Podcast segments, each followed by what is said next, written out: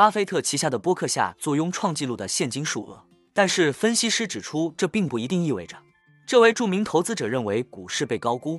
一些财务顾问声称，该公司囤积了巨额现金，包括超过一千五百亿美元的现金和短期投资，是近六十年以来规模最大的，表明巴菲特认为现在比以往任何时候都更难找到被低估的公司进行收购。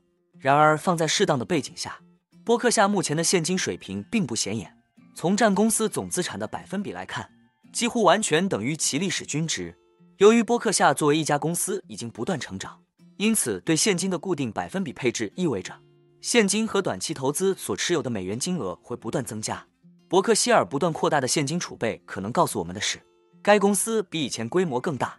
从图片可以看出，虽然波克夏的现金配置绝对数量并不稳定，但波动幅度较小。最近的分配比例为百分之十五点七，与二零一一年以来的平均分配比例百分之十五点五基本没有什么不同。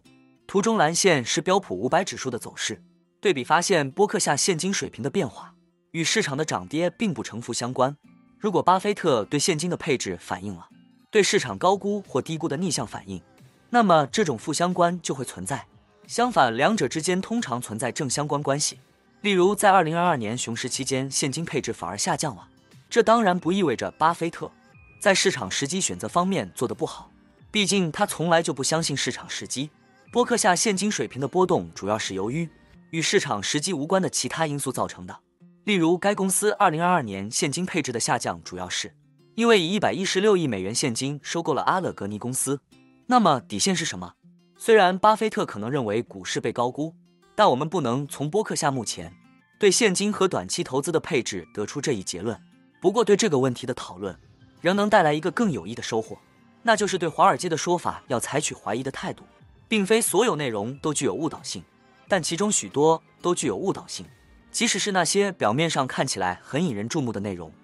那我们今天的节目就先分享到这里。你也喜欢用宏观经济看全球投资的机会吗？如果你也喜欢这样的内容，记得帮我点赞以及订阅分享，YouTube 的大数据就会再推荐类似的影片给你哦。那我们下一支影片见了，拜拜。